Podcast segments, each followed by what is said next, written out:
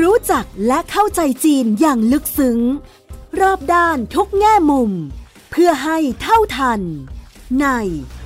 มองจีนมุมใหม่ โดย โสพิษวังวิวัฒนา พบแขกรับเชิญ กูรูผู้รอบรู้เรื่องจีน ดรภัยจิต วิบูลธนสาร รองประธานและเลขาธิการหอการค้าไทยในจีน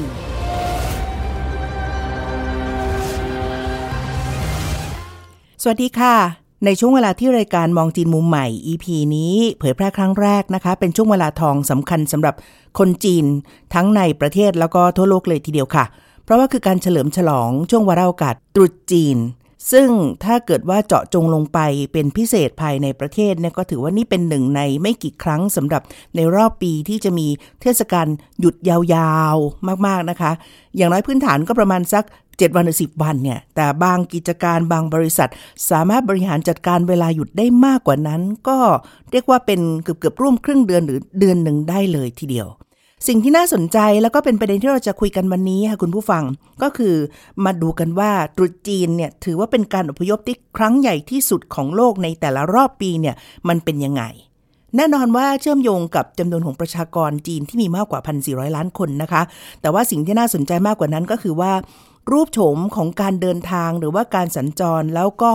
การใช้ชีวิตพฤติกรรมของคนจีน ในยุคนี้เนี่ยถ้าโฟกัสหลังจาก เหตุการณ์การระบาดของโควิด -19 น่าสนใจทีเดียวค่ะ เพราะมีหลายสิ่งเปลี่ยนแปลงไป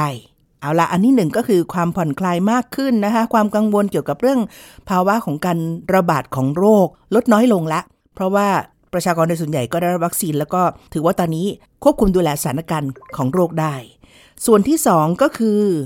เรื่องของนวัตกรรม เทคโนโลยีสมัยใหม่ที่จีนมีพัฒนาการไปหลายอย่างที่น่าสนใจ แล้วเรื่องของยานยนต์พาหนะก็เป็นหนึ่งในนั้น มันจะมีผลต่อการเปลี่ยนแปลง พฤติกรรมของการใช้ชีวิต และการเดินทาง โดยเฉพาะช่วงวันหยุดยาวนี้อย่างไร นี่เป็นเรื่องที่เราจะคุยกันนะคะ ดรภัยจิตวิบูลธนาสาร รองประธานและเลขาธิการหอการค้าไทยในจีน จะวิเคราะห์เรื่องนี้กับเราค่ะ อาจารย์ขาสวัสดีค่ะ สวัสดีครับ สวัสดีคุณโสภิตและก็แฟนๆรายการทุกท่านครับ อยากให้เริ่มแบบนี้ก่อนว่าปีนี้ตรุษจีนเนี่ยมันมีภาพที่เกิดขึ้นของความผ่อนคลายและการคึกคักของผู้คนที่จะใช้เป็นวาระโอกาสในการฉลองตรุษจีน ซึ่งถือว่าเป็นเทศกาลปีใหม่ที่สำคัญของคนจีนเนี่ยยังไงคะครับผมคิดว่าปีนี้ดีกว่าปีที่แล้ว จริงๆแล้วปีที่แล้วจีนก็เริ่มผ่อนคลาย แต่ว่าการเดินทางข้ามภูมิภาคของจีนเนี่ยก็อาจจะยังจำกัดอยู่ แต่ปีนี้ไม่มีเงื่อนไขละ เพราะฉะนั้นมิติความผ่อนคลายที่เกิดขึ้นทั้งจาก ต้นนะโรคระบาดเองก็ดี ทั้งจากกฎระเบียบเองก็ดีไม่มีในเมืองจีนตอนนี้ทุกคน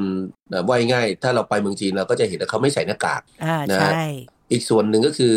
รัฐบาลไม่มีเงื่อนไขข้อจำกัดในการเดินทางข้ามภูมิภาคแต่ซึ่งจริงๆแล้วเขาปลดล็อกมาระยะเวลาหนึ่งแล้วแต่อารมณ์ความรู้สึกของคนก็คือ ปีที่แล้วถึงแม้จะผ่อนคลายไประดับหนึ่ง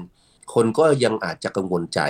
เพราะว่าเผชิญกับสถานการณ์นั้นนะมาตั้ง 3 ปีต่อเนื่อง แต่พอมาถึงปีนี้เนี่ยผมคิดว่าสัญญาณเชิงบวกนะเกิดขึ้นอย่างชัดเจนครับค่ะเท่าที่เห็นความเคลื่อนไหวจากข่าวสารที่ปรากฏมาก็ต้องบอกว่าสำหรับตรุษจีนปีนี้เนี่ยในแทบจะทุกพื้นที่ของประเทศ ก็มีการเตรียมมีการจัดงานเฉลิมฉลองกันอย่างคึกคัก แล้วก็คืนเครงด้วย ทีนี้ถ้าเรามาโฟกัสในเรื่องของตัวการเดินทางอะ อันนี้แน่นอนปัญหาใหญ่สำหรับเมืองจีนเรื่องหนึ่งก็คือว่าผู้คนจำนวนไม่น้อยที่เดินทางไกลบ้าน อันนี้ซึ่งเป็นปรากฏการณ์เดียวกันทั่วโลกนะคะเมืองใหญ่เมืองที่มีความคึกคักของเศรษฐกิจเนี่ยก็เป็นเป้าหมายที่คนที่อยู่เมืองรองๆไปก็อยากจะไปทำงาน เพราะว่าหมายถึงมีโอกาสมีรายได้ที่เพิ่มมากกว่าพอถึงเวลาสำคัญนี้มันก็เหมือนบ้านเรากับบ้านสงกรานต์อย่างนั้นนะก็จะต้องเดินทางกลับ แต่ว่าการเดินทางของเมืองจีนเนี่ยมันแตกต่างตรงที่ขนาดพื้นที่ที่กว้างใหญ่มาก กลับบ้านแต่ละครั้งเนี่ยมันมีค่าใช้จ่าย มันมีเรื่องของเงินที่ต้องไปจับจ่ายซื้อข้าวของกลับไปฝากผู้คนที่บ้าน มีเงินค่าใช้จ่ายสำหรับการเดินทางและอื่นๆด้วย บรรยากาศปีนี้เป็นไงคะ ปีนี้เนี่ยจริงๆแล้วคนจีน เวลาเขานับเนี่ยนะเขาจะมีนับ 2 ประเภท ช่วงเวลาของการเดินทางในภาพใหญ่ของเขาเนี่ย ปีนี้เขาเริ่มนับตั้งแต่ 26 มกราคม คือปลายเดือนที่ผ่านมา ยาวไปจนถึง 5 มีนาคมนะครับ คือ 40 วันนะครับ อันนี้คือภาพใหญ่ที่เขาอาจจะวัดดูว่า เอ๊ะคนจะเดินทางมากน้อยขนาดไหนในช่วงเทศกาลตรุษจีน เพราะฉะนั้นมันจะลากยาวควบรวมตั้งแต่เด็กนักเรียนนักศึกษาปิดเทอมก็เริ่มทยอยเดินทางกลับ กิจการห้างร้านต่างๆ ก็สลับคิวนะครับให้ลูกน้องเดินทางก่อนหน้าหลังตรุษจีน ไม่งั้นจะกระจุกตัวเฉพาะช่วงหนึ่งก็อาจจะมีปัญหา เขาประเมินว่าส่วนนี้เนี่ย 40 วันเนี่ยนะฮะ จะมีการเดินทางถึง 9,000 ล้านทริป ผมพูดไม่ผิดนะฮะเขาประเมิน 1,400 ล้านคนเนี่ย จะไปถึง 9,000 ล้านครั้งจำแนกเป็นส่วนที่เป็นขนส่งสาธารณะ เช่น รถไฟความเร็วสูง เครื่องบิน แล้วก็รูปแบบการเดินทางอื่น ๆ สาธารณะ 1,800 ล้านครั้ง แสดงว่าส่วนใหญ่ตีซะตีซะเท่าไหร่อะ80%แล้วกัน ไปอยู่ที่การเดินทางโดยรถยนต์ส่วนตัว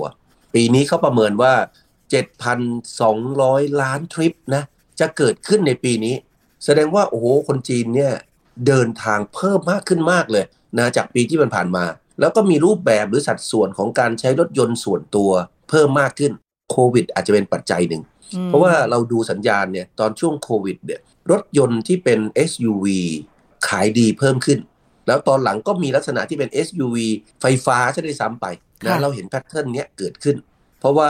วายง่ายบางทีต้องเดินทางกันทั้งครอบครัว ทุกอย่างก็ใส่ไปในรถคันเดียวกัน ถ้าจะต้องใช้รถคันเล็กคันเดิม ขนของไม่พอเพราะสมัยก่อนเราจะแยกกันเดินทางได้อะไรได้ ตอนนี้ต้องไปด้วยกัน ไม่อยากไปร่วมเดินทางกับขนส่งสาธารณะทั่วไปมากเท่าที่ควรก็ลดหรือเปลี่ยนรูปแบบมาเป็นการเดินทางโดยรถยนต์ส่วนตัว อันนี้ภาพใหญ่ 40 วันค่ะ ถามว่า 7 วันอันตรายที่เขาหยุดอย่างเป็นทางการ 7 วันอันตรายเนี่ยของเขาไม่มีนะเราผมผมมาแต่งขึ้นเอง บ้านเราใช้ 7 วันอันตราย ช่วงวันหยุดอย่างเป็นทางการคือ 10 ถึง 17 กุมภาช่วงนี้เนี่ยเขาคาดว่าจะมีการเดินทางประมาณ 480 ล้านครั้งล้านเที่ยว ซึ่งถ้ามองตัวเลขเนี่ยโอ้โหพบว่าจากการประเมินของกระทรวงคมนาคมของเขาเนี่ยตัวเลขมันเพิ่มสูงขึ้นกว่าการประเมินก่อนหน้านี้ค่อนข้างเยอะ ราะกระแสการประเมินก่อนหน้านี้เนี่ยคาดว่าจะเพิ่มขึ้นประมาณ 20%เท่านั้น แต่ปรากฏว่าตอนนี้ตัวเลขมันขยับเพิ่มขึ้นเป็นเท่าตัวเป็น 40%ครับ อันนี้ก็อาจจะเกิดขึ้นจากหลายปัจจัย แล้วก็สะท้อนหลายอย่างที่ทำให้เราพบว่าเออเนาะโอ้ปีนี้จีนนี่ปีมังกรนี่คึกคักจริง ๆ คนจะเดินทางไปมาหาสู่ เพราะว่าอะไรรู้ไหมเขาบอกว่าหลายคนที่เขาไปแอบสัมภาษณ์เนี่ยเขาบอกเขาอั้นมาสามปีแล้ว อั้นมาสี่ปีแล้ว ไม่ได้กลับไปเยี่ยมพ่อแม่ ไม่ได้เอาซองแดงไปแตะเอียพ่อแม่ต้องโอนเงินไปแทน อย่างนั้นเนี่ยมันไม่ได้อารมณ์ ไม่ได้กลับไปทานข้าวกับพ่อแม่ญาติพี่น้องที่บ้านเก่า ตรงนี้ก็เลยทำให้ว่าง่ายปีนี้มันเป็นปีปีปลดล็อกไอ้ไหนก็ไหนๆแล้วงั้นไป แล้วก็มีแนวโน้มว่าจะอยู่ยาวขึ้น คือสมมติว่าบอกว่าลางานไปได้ 7 วัน หยุดงานอย่างเป็นทางการที่ให้มาอีก 7 วันเป็น 14 วัน บางคนจะอยู่นานกว่า 14 วันนะครับเหมือนกับอั้นมาจากช่วงโควิด 3-4 ปีเนี่ย อันนี้ก็เป็นพฤติกรรมที่คาดว่าจะเกิดขึ้นในปีนี้ครับค่ะที่น่าสนใจก็คือว่ามันมีพฤติกรรมที่เปลี่ยนแปลงไปหลายส่วนนะคะเรียนคิดว่าอย่างน้อยปัจจัยหนึ่งมีผลมากๆ ก็คือเรื่องของนวัตกรรมยานยนต์ของจีน เมื่อกี้อาจารย์บอกแล้วว่าอ่าอันจากโควิดนะ ตอนนี้ 3 ปี อย่างน้อยแล้วก็4บวก 4 ปีที่ผ่อนคลายมานิดนึงเนี่ย เงินเก็บพอมีแล้วก็คิดถึงบ้านและอยากกลับไป เพราะนี่คือเวลาที่สำคัญที่สุดสำหรับคนจีนของการกลับไปอยู่กับครอบครัวญาติสนิทมิตรสหาย แล้วก็ได้แสดงความกตัญญูกับบุพการีผู้มีพระคุณพ่อแม่แล้วก็ผู้สูงอายุในบ้าน ถ้าใครที่พ่อแม่อยู่ต่างจังหวัดไม่ได้อยู่ด้วยกัน หรือแม้กระทั่งการมองว่าเป็นเรื่องของการไปท่องเที่ยวและใช้เวลากับครอบครัว นวัตกรรมแล้วก็เทคโนโลยีของยานยนต์เนี่ยมันช่วยทำให้ความคึกคักนี่มันเรียกว่าเป็น เท่าตัวเลยเนี่ย เพราะว่าหนึ่งรถไฟฟ้ามีมาเพิ่มขึ้น นโยบายของรัฐบาลจีนผ่อนปรนมากขึ้น หมายความว่าใครหันมาใช้พลังงานสะอาด คุณก็มีสิทธิ์จะซื้อรถได้ในราคาไม่แพง แล้วก็ไฟฟ้าระบบของการชาร์จอะไรต่างๆ เนี่ยก็เอื้อด้วย ส่วนนี้มันเป็นผลที่ทำให้การเติบโตของตัวเลขของคนที่หันมาใช้การเดินทางด้วยรถยนต์ เพิ่มขึ้นด้วยมากขนาดไหนคะครับ ผมคิดว่าเพิ่มขึ้น มากเลย อย่างในหัวเมืองใหญ่ตอนนี้เนี่ยยอดการจำหน่ายรถยนต์ไฟฟ้าเนี่ยนะเพิ่มสูงขึ้นนะแล้วก็มีสัดส่วนปลาเข้าไป 4-50%แล้วทั้งที่เป้าหมายที่รัฐบาลจีนกำหนดเนี่ยตั้งไว้แค่ 30%นะเพราะฉะนั้นในเมืองใหญ่เนี่ยเขาทะลุเป้าแล้วแต่สิ่งที่มันเกิดขึ้นในเชิงพฤติกรรมณขณะนี้ก็คือว่าเวลาใช้รถไฟฟ้ามันประหยัดมันประหยัดค่าพลังงานนะถ้าเราเปรียบเทียบกับการเครื่องยนต์ระบบสันดาปต้องเติมน้ำมันใช่ไหมยิ่งขับไกลเท่าไหร่เนี่ย ค่าใช้จ่ายยิ่งสูงเพิ่มมากขึ้น แต่ส่วนเนี้ยมันก็ทำให้เกิดปัญหาอะไรบางอย่าง เพราะว่าพอจำนวนรถยนต์เนี่ยมันไปอยู่บนท้องถนนแออัดเพิ่มขึ้น แบบว่าง่ายเกินความคาดหมายเนี่ย มันก็ทำให้รถติดนะติดกันอยู่บนท้องถนนเนี่ยห้าหกชั่วโมง ติดกันจนกระทั่งแม้กระทั่งรถยนต์ระบบสันดาปเนี่ยน้ำมันหมดตายกลางถนนดินเทเห็นข่าวนี้แล้วค่ะ มีหลายพื้นที่ทีเดียวก็คือว่า บนทางหลวงเนี่ยรถยนต์ขึ้นไปแออัด แล้วทำให้น้ำมันเนี่ยเรียกว่าหมดถังเลยแม้ว่าจะพยายามถนอมด้วยกันแบบดับเครื่องเป็นบางจังหวะ หรือการที่เติมน้ำมันให้เต็มถังแล้วเนี่ยมันมันไม่พอ แล้วก็ที่มันจะเกิดปัญหาขึ้นมา ซึ่งก็เป็นโจทย์สำหรับรถ EV ในอนาคตก็คือว่าแบตหมดแล้วมันไม่มีที่ชาร์จ อาการเดียวกันกับน้ำมันหมดแล้วก็ไม่มีที่เติมเนี่ยบนทางด่วน แล้วก็ในภาวะที่เดินทางไกล ๆ แบบนี้ สภาพมันหนักหนาขนาดไหนครับปีนี้ หนักหนามากเขาถึงขนาดว่ามีคนมาให้บริการบนทางด่วนนะว่าง่ายขายน้ำมันอะมาเติมน้ำมันให้เพราะรถมันน้ำมันหมดกลางทางด่วนถูกไหมฮะอันนี้น้ำมันเนี่ยมันขนส่งมาง่าย มันเอาสิงมอเตอร์ไซค์มา มันเอารถขนาดเล็กมา มันก็เอามาเติมได้นะเติมสักห้าลิตรสิบลิตร ก็สามารถวิ่งเข้าไปจุดจอด แต่แบตเตอรี่เนี่ยพอหมดแล้วเนี่ยมันไปไม่เป็นเลยนะเครื่องชาร์จมันอยู่ณจุดนะมันไม่สามารถเคลื่อนย้ายมาง่าย ๆได้ เป็นสิ่งที่ส่งผลกระทบ ผมเห็นภาพถ่ายที่เมืองจีนนะคนนั่งกันอยู่ในรถเนี่ย แล้วมันมันหนาวปีนี้ปีนี้เมืองจีนหนาวจัดเขาบอกว่าเมืองที่อยู่ทางตอนเหนือเนี่ยประมาณ 225 เมืองนะนะมีอุณหภูมิติดลบดังนั้นทำให้การเดินทางเหล่านี้มันก็มีความท้าทายมากขึ้น พอรถติดนานๆนะอย่างที่คุณโสภิตเกิดเนี่ยเอรถติดทำไงล่ะ เริ่มจากปิดฮีเตอร์ พอนั้นเสร็จปุ๊บ เริ่มดับเครื่องพอนังหนาเข้ามันน้ำมันมันหมด ไฟก็หมดใช่ไหมนั่งนั่งห่มผ้าห่มกันอยู่ในรถผมเป็นภาพถ่ายนะ ไม่ใช่แค่ใส่เสื้อหนาวนะนั่งห่มผ้าห่มกันนะอยู่ในรถ เพราะอากาศหนาวมาก อันนี้ก็ก็เป็นสิ่งที่ผมคิดว่าอนาคตเนี่ยจีนจะต้องมีการพัฒนา จะเรียกว่าเป็นเครื่องไม้เครื่องมือหรือเป็นแบตเตอรี่ที่มันเป็นระบบแบบโมบายที่เคลื่อนที่ไว้ใช้ในยามฉุกเฉินนะครับเป็นรถที่เคลื่อนที่ขนาดเล็กมาถึงปุ๊บชาร์จแบตตามท้องถนนเหล่านี้ได้ นะครับนี่อาจจะเกิดขึ้นเป็นนวัตกรรมนะเป็นโอกาสเนี่ยจากจากกรณีของตุจีน เพราะว่าจีนเนี่ยช่วงตุจีนเนี่ยก็ก็เป็นเทศกาลที่คนออกมาเที่ยวเดินทางอพยพมากที่สุด จับจ่ายใช้สอยมากที่สุด แต่ก็ยังมีเทศกาลอื่น ๆอีกนะเดี๋ยวก็จะมีหยุดยาววันแรงงานนะครึ่งหลังของปีก็มีวันชาตินะนะลักษณะแบบเนี้ยผมคิดว่าเครื่องไม้เครื่องมือเหล่านี้มีประโยชน์ และจะสามารถใช้ประโยชน์ได้ได้มากในวงกว้างครับ นึกถึงประเด็นที่อาจารย์เคยคุยในรายการของเรามาก่อนหน้านี้แล้วตอนที่เราพูดถึงเรื่องของยานยนต์อัจฉริยะ แล้วก็นวัตกรรมต่างๆ ที่ทางจีนคิดค้นขึ้นมา คือรถไฟฟ้าเนี่ยเป็นพลังงานสะอาดที่เขามองโจทย์นี้เอาไว้ แล้วก็มีคน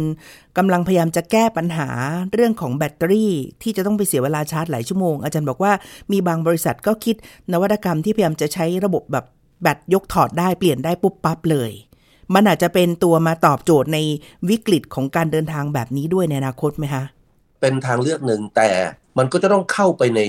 ศูนย์นะที่จะมียกรถนะเหมือนเหมือนเวลาเราวิ่งเข้าปั๊มปั๊มน้ำมันแล้วไปเปลี่ยนถ่ายน้ำมันเครื่องอย่างเงี้ยนะมันต้องยกแล้วก็ดึงเอาแบตเตอรี่จากนั่นมามาเปลี่ยน เดี๋ยวนี้แพร่หลายแล้วในเมืองจีนมีหลายจุดนะในในในศูนย์บริการต่างๆ เริ่มมาใช้ อีกส่วนหนึ่งอะอุนโดพิษที่น่าสนใจที่มันเป็นควันหลงก็ว่าได้ คือแน่นอนนะเที่ยวบินนะครับตามสนามบินก็คาข้ามตามสถานีรถไฟความเร็วสูง ก็คาข้ามไปด้วยผู้คน สิ่งที่เราจะเห็นอีกสิ่งหนึ่งในช่วงที่มันเป็นไฮซีซั่นแบบนี้ก็คือว่า มีคนที่พร้อมจะตีตัว๋ว โดยเพราะยิ่งตั๋วรถไฟ แบบยืน ว่าง่ายจองตั๋วไม่ทันแบบไม่มีที่นั่ง แต่อย่างที่คุณโสภิตเกินไป คนเหล่านี้เนี่ยก็จะเอาลูกหลานอะกลับไปให้พ่อแม่ไปให้ปู่ย่าตายายได้ได้ชื่นชม เพราะฉะนั้นเขาเดินทางกันแบบกับครอบครัวนะครับลองคิดดูแล้วกันบางทีเด็กตัวเล็ก ๆ พ่อแม่ถ้าถ้ายังยืนเองไม่ไหวก็ต้องอุ้มนะครับแต่ตัวพ่อแม่ไม่มีที่นั่งก็ต้องยืนนะครับผมก็เคยผ่านประสบการณ์แบบนี้ถ้าทำเนียมบ้านเรานะเราก็ลุกนะเสียสลายคนเหล่านี้มานั่งนะก็ทำให้ได้เพื่อนได้ฝูงคนจีนในเวลาต่อมาเพราะเขามองว่าเออเรามีน้ำใจ แต่สำหรับคนจีนอะเขาต้องนั่งกันไปอีกไกล เพราะฉะนั้นบางทีเนี่ยเขาเสียสละบ่อยไม่ได้ แต่คนจีนที่ว่ายง่ายยอมกล้าเสี่ยงขึ้นรถไฟแบบนี้ ไม่ใช่เพราะประเด็นเรื่องค่าใช้จ่าย ว่ามันค่าตั๋วมันถูกลงครึ่งหนึ่ง แต่เป็นประเด็นว่าเขาให้ความสำคัญกับเทศกาลตรุษจีนนี้อย่างแท้จริงนะครับคือไม่มีตั๋วก็ไปอะว่ายง่ายยืนก็ต้องยอมนะเพราะนั้นยืนกันโทษนะขาแข็งก็พูดอย่างนั้นแล้วกัน ก็ยังต้องต้องบุกบั่นไป เพื่อจะกลับไปเยี่ยมญาติพี่น้องนะที่ที่ที่บ้านเก่าครับ แต่ว่าเรื่องของ การเดินทางที่ยอมซื้อตั๋วยืนเนี่ย มันก็เป็นเรื่องที่มีมาอย่างต่อเนื่องยาวนานแล้วนะคะเพียงแต่เมื่อก่อนเนี่ยมันเป็นความยากลำบากมากขึ้น เพราะว่าตัวเรื่องในการเดินทางไม่ได้มากนักแออัดเราได้ยินข่าวเรื่องนี้มา ถึงพอสอนี้ที่แม้ว่าจะมีพาหนะเพิ่มขึ้นมีการขนส่งสาธารณะเพิ่มมากขึ้นเนี่ยจำนวนก็ไม่ได้น้อยลง ด้วยเงื่อนไขว่าคนจีนหลายกลุ่มมากที่ให้ความสำคัญกับการไปพร้อมหน้าพร้อมตากับครอบครัวก็ยอมดันต้นเดินทางไม่ว่าจะอย่างไรก็ตาม ครับ คือเราจะเห็นในในในช่วงเวลาปกตินะนะครับ ถ้าไม่มีเทศกาลใหญ่แบบนี้เนี่ยจำนวนคนที่ตีตั๋วยืนนะ มีสัดส่วนน้อยมาก คือยืนกระจัดกระจายอยู่ตามตัวต่อโบกี้ หรือตามมายืนพิงเก้าอี้นิดๆหน่อยๆ แต่ในช่วงเทศกาลใหญ่นะจะยืนกันแน่นขบวนเลยว่ายง่ายไอ้รถเข็นของอะเข็นขายของอะ โอ้ยจะลำบากมากคือขายลำบากเพราะว่าเข็นผ่านไม่ได้ทางเดินทางเดินไม่มีให้เข็นของแต่เป็นที่ยืนของคนนะครับอันนี้ก็เป็นเป็นภาพที่อาจจะเกิดขึ้นนะที่ที่คุณดูคุณตา แล้วปีนี้ยิ่งความต้องการในการเดินทางเพิ่มสูงขึ้นขนาดนี้เนี่ย เดี๋ยวผมเชื่อว่าจะมีภาพถ่ายที่เป็นฟันหลงลักษณะแบบนี้หลุดมาอีกหลายหลายหลายภาพกับ อืมแล้วระยะทางของการเดินทางแม้ว่าจะเป็นรถไฟความเร็วสูงเนี่ยมันก็ไม่ได้สั้นๆ ใกล้ ๆ อย่างเช่น แบบชั่วโมงหรือสองชั่วโมง แต่ว่าบางเส้นทางนี้ถ้าไกลมากๆจากเหนือลงใต้นี่ก็ปาเข้าไปเป็นเกือบเกือบเจ็ดแปดเก้าหรือสิบชั่วโมงก็มี หรือต้องไปต่ออีกหลายจุดไหมฮะอาจารย์ใช่ครับค่ะอันนี้อันนี้ก็เป็นเป็นจะเรียกว่าสะท้อนสิ่งที่คุณโสภิตแตะไว้เมื่อสักครู่นี้ว่าประเทศจีนเขาใหญ่นะเขาใหญ่กว่าเรา 18 เท่าเนี่ยเวลาเขาเดินทางข้ามภูมิภาค ว่ายังไงเขาละทิ้งถิ่นฐาน เพื่อมาทำงานในหัวเมืองใหญ่เนี่ย เวลาหน้าเทศกาลแบบนี้ทีก็ต้องใช้เวลาในการเดินทาง แล้วนี่ขนาดว่ามีรถไฟความเร็วสูงนะนะเราเคยคุยในรายการใช่ไหมบางทีเราจินตนาการภาพไม่ออกเลยวันนี้ ถ้าประเทศจีนไม่มีรถไฟความเร็วสูงเนี่ยสภาพบ้านเมืองจะเป็นยังไง เพราะว่าจริงๆแล้วรถไฟความเร็วสูงช่วยระบายช่วยกระจายคนนะให้เดินทางด้วยความสะดวกและปลอดภัยอย่างดียิ่งในประเทศจีน ค่ะเพราะไม่งั้นก็จะเป็นอาการประเภทแบบเดินทางจากเหนือลงมาใต้เนี่ยมันต้องใช้เวลาในการเดินทางอย่างน้อยสองสาวัน ที่เป็นรถไฟวิ่งธรรมดาใช่ไหมอาจารย์เคยมีประสบการณ์สมัยอดีตใช่ไหมฮะครับบางทีสมัยก่อนเราก็เราก็ไว้ง่ายต้องต้องไปต้องเดินทางอะไม่มีทางเลือกก็ต้องนั่งรถไฟแล้วไฟสมัยก่อนก็ไม่ได้เร็วเหมือนทุกวันนี้นะเราก็ต้องบางทีข้ามคืนผมผมผมแค่ข้ามคืน ไม่ไปแบบสองสาวัน แค่ข้ามคืนเดียว แต่ว่า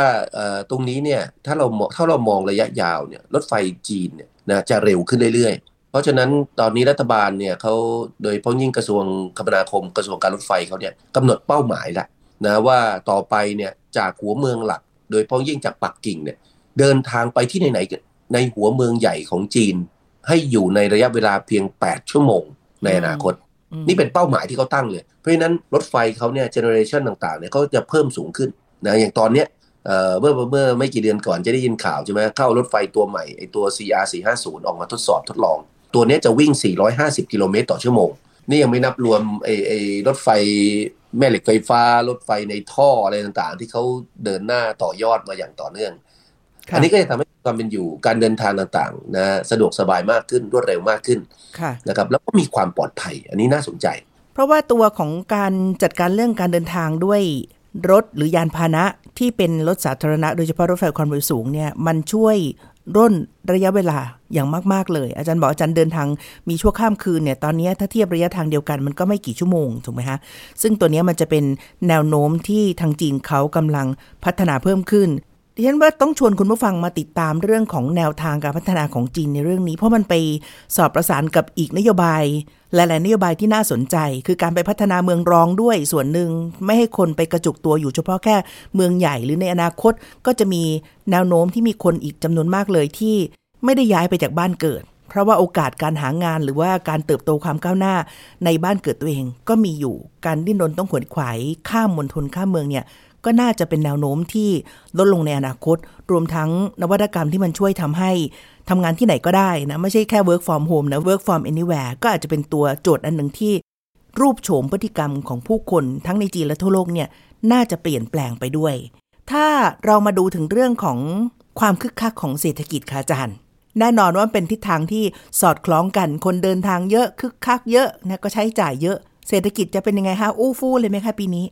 ปีมังกรนี้จะคึกคักมากกว่าเดิมนะตั้งแต่ต้นปีละ อันนี้ก็เป็นสัญญาณที่ดี ถ้าเราดูอัตราการเติบโตของการเดินทางที่มันเพิ่มขึ้น 40%เนี่ยมันอาจจะสะท้อนหลายอย่างนะในมิติเชิงเศรษฐกิจ เช่นแสดงว่าคนมีงานทำจึงเดินทางแล้วก็มีตังจึงเดินทางโยกย้าย จึงเดินทางกลับไปเยี่ยมญาตินะพี่น้องมากขึ้น และแน่นอนเขาจะเดินทางกลับไปเนี่ยเขาไปถึงเขาก็จับจ่ายใช้สอย เพราะปกติช่วงเทศกาลตรุษจีนเนี่ยก็เป็น ช่วงเวลาที่มีการจับจ่ายใช้สอยมากที่สุดของจีนอยู่แล้วนะครับขณะเดียวกันกลับไปก็ไม่กลับไปมือเปล่า ก็ไปเพราะว่าเงินทองก็กลับไปแตะเอีย หรือบางส่วนเนี่ยนะครับไม่ได้ไปเพื่อเยี่ยมญาติอย่างเดียว มีเวลาว่างก็เดินทางท่องเที่ยวพักผ่อนด้วยในช่วงเทศกาลนี้นะครับอันนี้ก็จะทำให้การท่องเที่ยวภายในประเทศจีนขยายตัวเพิ่มมากขึ้น ซึ่งก็จะเป็นมิติเรื่องของการขยายตัวของการค้าปลีก การจับจ่ายใช้สอยเนี่ยภาคการบริโภคภายในประเทศของจีนเนี่ยนะที่เติบใหญ่มากขึ้น ซึ่งก็เป็นสิ่งที่รัฐบาลจีนคาดหวังนะที่อยากเห็นภาคประชาชนออกมาจับจ่ายใช้สอยในระดับที่สูงขึ้นนะครับอันนี้ก็จะไปเสริมกับบทบาทภาครัฐที่พยายามทำในมิติอื่น ๆ ในช่วงก่อนหน้านี้เพราะฉะนั้นตรงนี้ผมคิดว่าจะเป็นปัจจัยเชิงบวก ที่จะทำให้ด้านหนึ่งก็สะท้อนว่าเออเศรษฐกิจจีนปีนี้น่าจะดี อีกด้านหนึ่งก็สะท้อนว่าไอ้ตัวพฤติกรรมที่มันเกิดขึ้นนะอย่างเป็นรูปธรรมเนี่ยว่ามันก็จะทำให้เศรษฐกิจมันเติบโตจริงๆนะอย่างเป็นรูปธรรมไปด้วย เพราะหนึ่งในแนวทางที่รัฐบาลจีนพยายามจะใช้ทั้งปีที่ผ่านมา ซึ่งยังไม่ค่อยได้สำเร็จสักเท่าไหร่ กับปีนี้เนี่ยคงจะได้คาดหวังเยอะขึ้น คือกระตุ้นเรื่องการใช้จ่ายและการบริโภคภายในประเทศ เพื่อหวังจะให้เศรษฐกิจในภาพรวมเนี่ยโตขึ้นได้อย่างเป้าหมายที่ประมาณการเอาไว้นะแล้วก็ในช่วงเทศกาลหยุดยาวๆแบบนี้นี่ก็คือโอกาสทองเลยทีเดียว เดี๋ยวหลังจากเทศกาลเนี่ยเราจะต้องมาดูกันว่าเศรษฐกิจของจีนคึกคักมากแค่ไหน แต่ว่ามันยังมีปัจจัยตัวหนึ่งที่น่าสนใจแล้วก็โยงมาถึงเมืองไทยด้วยคุณผู้ฟังคะปีนี้มีความหนาวเป็นพิเศษ ในขณะที่เรื่องของฟรีวีซ่าสองฝ่ายนะคะจะเริ่มต้นหลังจากหนึ่งมีนาคม แต่ในจังหวะเวลานี้เนี่ยคนจีนก็ยังฟรีวีซ่าที่มาเมืองไทยได้ มันมีภาพสะท้อนที่จะเกิดขึ้น ซึ่งจึงเป็นประโยชน์จากไทยในช่วงเทศกาลตรุษจีนนี้ยังไงบ้างคะอาจารย์ ผมคิดว่าปีนี้ไทยจะได้รับประโยชน์จากปัจจัยทั้งสองส่วนนะทั้งช่วงเทศกาลแล้วก็เรื่องสภาพอากาศ จะได้นักท่องเที่ยวจีนเข้ามาเมืองไทย เพิ่มมากขึ้นกว่าปีที่ผ่านมามาก แม้กระทั่งพักพวกเพื่อนฝูงเองเนี่ยแจ้งมาแล้วนะขอให้ช่วยจองโรงแรม จองร้านอาหาร ขอให้ช่วยหาเวลาว่าง ไปพบปะพูดคุยกัน เขาไม่ได้มาคนเดียว เขามาทั้งครอบครัวนะเพราะนั้นเขามาเสร็จปั๊บเนี่ยเดี๋ยวเขาจะซื้อข้าวของนะจากเมืองไทยกลับไป เอาไปฝากพ่อแม่ทั้งสองฝ่าย อันนี้ก็สะท้อนว่าเออเราจะได้รับประโยชน์นะครับเพราะว่าคนเหล่านี้เนี่ยจะเรียกว่าในเชิงปริมาณนอกจากมาเที่ยวเมืองไทยเพิ่มมากขึ้นแล้ว ยังมาแล้วมาจับจ่ายใช้สอยที่เมืองไทยเพิ่มมากขึ้นตามไปด้วย อันนี้ก็เป็นเรื่องของมิติเชิงปริมาณ และเชิงคุณภาพที่กำลังจะเกิดขึ้นนะครับแล้วก็เป็นทิศทางที่ดีนะมาตั้งแต่ต้นปีนะเดี๋ยววันหลังกลับไปแล้วคิดถึงเมืองไทยนะครับหลังจากนั้นเป็นวีซ่าฟรีแล้วเนี่ยหนึ่งมีนาคมทั้งสองฝ่ายก็น่าจะเดินทาง ไปมาหาสู่ระหว่างกันได้ง่ายได้สะดวกมากขึ้น อันนี้ก็จะทำให้ผมว่าประเทศไทยนะจะได้รับประโยชน์จากมิติในเชิงของการท่องเที่ยวนะระหว่างไทยจีนที่จะขยายตัวเพิ่มมากขึ้นในอนาคตครับซึ่งแผนของการวางยุทธศาสตร์ทางการท่องเที่ยว อันนี้ก็แน่นอนว่ารัฐบาลไทยแล้วก็หน่วยงานที่เกี่ยวข้องการท่องเที่ยวเนี่ยก็เห็นอยู่แล้วล่ะ ถึงได้กำหนดในช่วงเวลาของการฟรีวีซ่าให้มันคลุมไปถึงสิ้นเดือนกุมภาพันธ์ที่คลุมไปถึงเทศกาลตรุษจีนด้วยค่ะ แต่ว่าในด้านหนึ่งเนี่ยถ้ามองทางฝั่งไทยเอง อาจารย์เห็นว่าทั้งเราเนี่ยเตรียมรับมือหรือว่าเตรียมแผนที่จะได้ใช้ประโยชน์จากช่วงจังหวะเวลานี้เนี่ยได้พร้อมหรือไม่พร้อมแค่ไหนยังไงคะผมคิดว่าฝั่งไทยเนี่ยระดับรัฐบาลก่อนนะผมคิดว่ารัฐบาลเนี่ยพยายามกระตุ้นเร่งเร้ามอบนโยบายหน่วยงานที่เกี่ยวข้องให้ดูแลเรื่องของมิติเรื่องความปลอดภัย การอำนวยความสะดวกที่สนามบินก็ดี นะครับพยายามขอให้ภาคเอกชนไปประชุมหารือ เตรียมแผนสำหรับการว่ายง่ายร่วมกันต้อนรับนักท่องเที่ยวจีน สมาคมอุตสาหกรรมท่องเที่ยวไทยเนี่ยก็มีความพยายามในการที่จะพูดคุยสิ่งต่างเหล่านี้เพื่อเตรียมการ ผมคิดว่าดีในระดับหนึ่ง แต่ถ้าเราทำได้ในเชิงรุกนะในหลาย ๆ ส่วนที่จะเกิดขึ้นนะครับผมว่าจะยิ่งดีใหญ่ เช่น การให้บริการเกี่ยวกับเรื่องของแท็กซี่นะอันนี้ก็เป็นเรื่องของภาคเอกชน ภาคประชาชนละที่จะต้องมาร่วมมือกันทำยังไงเราจะไม่ไปโทษนะโกงราคาเขาจะให้บริการอย่างเป็นมืออาชีพ ถึงสนามบินแล้วก็ไม่ต้องไปเสียเวลากับระบบนะอาจจะเป็นเรื่องของการตรวจลงตราอะไรก็ตามนะ ที่สนามบินนะครับที่สะดวกคล่องตัวมากขึ้นนะออกจากสนามบินนะด้วยแท็กซี่ที่ให้บริการอย่างมืออาชีพไปถึงโรงแรม ร้านอาหารต่างๆ บริการที่เกี่ยวข้องสปานวดแผนไทยนะเหล่านี้ผมคิดว่ามันมันผูกโยงไปหมด ถ้าเราทำให้เขาประทับใจได้ นี่มันเพิ่งต้นปีเพิ่งเข้าเดือนที่2ของปี ผมเชื่อว่าคนจีนจะกลับมาอีกเยอะ ถ้าเราทำเชิงรุกต่อกลับเข้าไปที่เมืองจีนนะครับในเทศกาลในช่วงจังหวะเวลาที่เหมาะสม เราก็ไปประชาสัมพันธ์ทำรถโชว์ทำนู่นทำนี่เนี่ยนะเราจะได้รับประโยชน์จากกลุ่มนักท่องเที่ยวจีนเนี่ยหลายครั้งหลายรอบ ในในแต่ละปีจากนี้ไปครับค่ะที่สำคัญเรื่องซึ่งเคยเป็นข่าวลือ แล้วก็ทำให้เกิดความกังวลอยู่ไม่น้อยสำหรับจำนวนของคนจีนกลุ่มหลายกลุ่ม นั่นก็คือเรื่องของความปลอดภัย แล้วก็ข่าวที่บอกว่ามาเมืองไทยแล้ว เดี๋ยวอาจจะมีอันตรายถูกลักพาตัวหรือมีเรื่องของการตัดอวัยวะแล้วก็อื่นๆ ซึ่งเป็นข่าวเท็จทั้งสิ้นเนี่ยนะคะแต่ว่าในด้านของความปลอดภัยเนี่ยก็เป็นสัญญาณสำคัญที่ทำให้ไทยเราเนี่ยต้องเร่งให้ข้อมูลเรื่องนี้ เพื่อความเข้าใจที่ถูกต้องแล้วก็จะได้คลายความวิตกกังวลของคนจีนอีกจำนวนมาก ซึ่งยังลังเลและไม่ตัดสินใจว่าจะมาเมืองไทยดีหรือไม่หรือมีตัวเลือกของชาติอื่นในอาเซียนไหมคะอาจารย์ครับเพราะเราเราแอบไปทำวิจัยแบบง่าย ๆนะ ลองดูที่ว่าหน้าข่าวหลังจากที่มีการลงนามความตกลงวีซ่าฟรี ที่ท่านหวังอี้เดินทางมาลงนามกับท่าน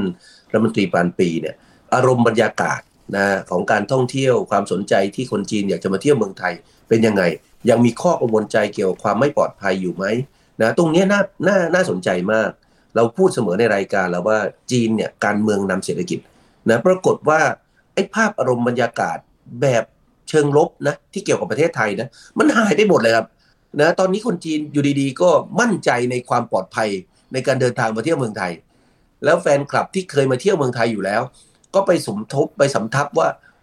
บอกแล้วว่าเที่ยวเมืองไทยปลอดภัยไม่ต้องกังวลนะอยากให้มาเที่ยวกลายเป็นว่าคนจีนด้วยกันเองนะครับ พอหลังจากที่รับรู้ข้อมูลข่าวสารจากภาครัฐปุ๊บก็สำทับก็ไปอีกระลอกหนึ่งและอันนี้มันเป็นมันเป็นระบบเรียกว่าปากต่อปากการโฆษณาประชาสัมพันธ์ที่มีประสิทธิภาพมาก ก็ทำให้คนจีนในวงกว้างณขณะนี้ เกิดอารมณ์ในเชิงบวกที่อยากจะมาเที่ยวเมืองไทย อันนี้ก็เป็นสิ่งที่ดี ไอ้พวก Search Engine ต่างๆนะการค้นหาข้อมูลนะในในเมืองจีนตอนนี้เนี่ยประเทศไทยนำโด่งเลยครับ หัวเมืองต่างๆของไทยนะครับกรุงเทพเอ่ยเชียงใหม่พัทยาภูเก็ตอะไรนะโอ้ยนำแซงแซงของหลายหลายประเทศนะนี่เทียบเทียบระดับเมืองนะ ไม่ใช่ระดับประเทศนะลงไประดับเมืองนี่ยังแซงของหลาย ๆประเทศนะในภูมิภาคแถบนี้ เพราะฉะนั้นตรงนี้ก็เป็นสิ่งที่น่าสนใจที่ เวลาเราจะทำอะไรกับเมืองจีนเนี่ยผมคิดว่าการบริหารจัดการนะการประสานในมิติความสัมพันธ์ระดับนโยบาย มีนัยยะความสำคัญสูงมาก เพราะสิ่งต่างๆเหล่านี้เนี่ยมันส่งผ่านนะครับภาคเอกชนภาคประชาชนเนี่ยเขาฟังสัญญาณจากภาครัฐใช่นะครับณขณะนี้ที่แม้กระทั่งที่หอเราเองเนี่ยเราทำงานกับภาคเอกชน เราก็พยายามกระตุ้นเขาบอกว่าปีนี้หรือปีถัดไปเนี่ยอยากให้คุณมาจัดประชุมประจำปีของบริษัท ที่ประเทศไทย ซึ่งอันนี้ก็จะเป็นมิติของการท่องเที่ยวเชิงคุณภาพ เพราะว่าที่เมืองจีนเดี๋ยวนี้เนี่ยกลายเป็นหัวเมืองใหญ่ๆเขาเนี่ยโดยเฉพาะยิ่งอย่างเซี่ยงไฮ้เนี่ยมันเป็นสำนักงานภูมิภาคของบริษัทข้ามชาติจำนวนมากนะครับเรามีโอกาสไปสัมผัสผู้บริหารเหล่านี้เราก็เชื้อเชิญเขาบอกเฮ้ยทำไมไม่มาเที่ยวเมืองไทยล่ะนะครับแล้วเราก็ช่วยเขาประสานนะฮะหน่วยงานที่เกี่ยวข้อง อันนี้ก็จะเกิดประโยชน์ในวงกว้าง เพราะบางทีถ้าทัวร์มาทีนึงก็เดี๋ยวนี้ทัวร์เล็กๆก็เจ็ดคนสิบคนมากันแบบครอบครัว แต่ถ้าเป็นลักษณะกิจการเหล่านี้มาเนี่ยมากันเป็นร้อยคนนะแล้วก็ยังหนีบเอาสมาชิกครอบครัวมาด้วยนะอันนี้ก็จะยิ่งทำให้การขยายตัวของการท่องเที่ยวในมิติเชิงคุณภาพในบ้านเราเกิดขึ้นในวงกว้างครับค่ะ ต้นทุนที่ดีอยู่แล้วต้องการการสนับสนุนเพื่อจะต่อยอดแล้วก็เป็นโอกาสสำหรับธุรกิจไทยที่มีต่อความสัมพันธ์ไทยจีนนะคะ นี่เป็นเรื่องที่เราคุยกันวันนี้ค่ะ ดรภัยจิตวิบูลธนสารรองประธานและเลขาธิการหอการค้าไทยในจีน และดิฉันโสภิตบังมีวัฒนา เราสองคนลาแล้วนะคะ สวัสดีค่ะ สวัสดีครับ ติดตามฟังรายการมองจีนมุมใหม่ ได้ทางเว็บไซต์และแอปพลิเคชันไทย PBS Podcast กดติดตามสื่อสังคมออนไลน์ ทั้ง Facebook, Twitter, Instagram และ YouTube ไทย PBS Podcast ไทย PBS Podcast View the world via the voice